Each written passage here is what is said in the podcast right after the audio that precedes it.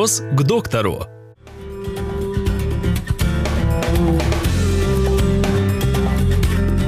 Какие инфекции передаются половым путем? Методы профилактики. Все инфекции могут передаваться тем или иным путем.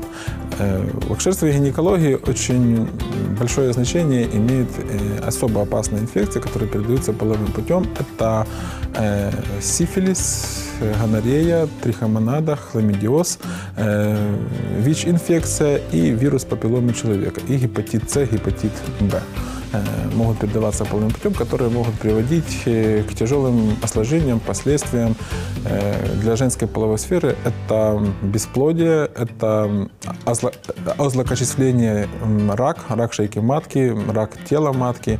Э, Если мы говорим о тяжелых инфекциях, как сифилис э, последних э, третьей, четвертой степени стадии или ВИЧ-инфекция.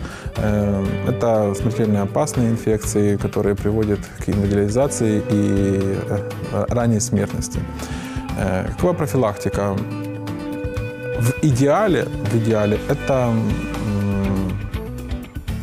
половая жизнь, которая ведется с одним мужчиной и с одной женщиной э, в браке с проверенным партнером.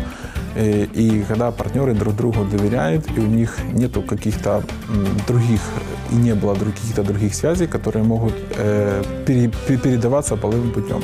Почему? Потому что резервуаром женских половых инфекций является мужчины. Э, Они носители, клинически у них не проявляются болезни, они могут быть годами носителями тех или иных инфекций, и женщинам подсевать э, проблемы. Или заболевания, передающиеся половым путем, или условно-патогенную флору, которая у женщин часто появляются молочницы, бак- бактериальные вагинозы, э, потом э, ключевые клетки. Это все говорит о том, что э, мужчина есть резервуар инфекции. И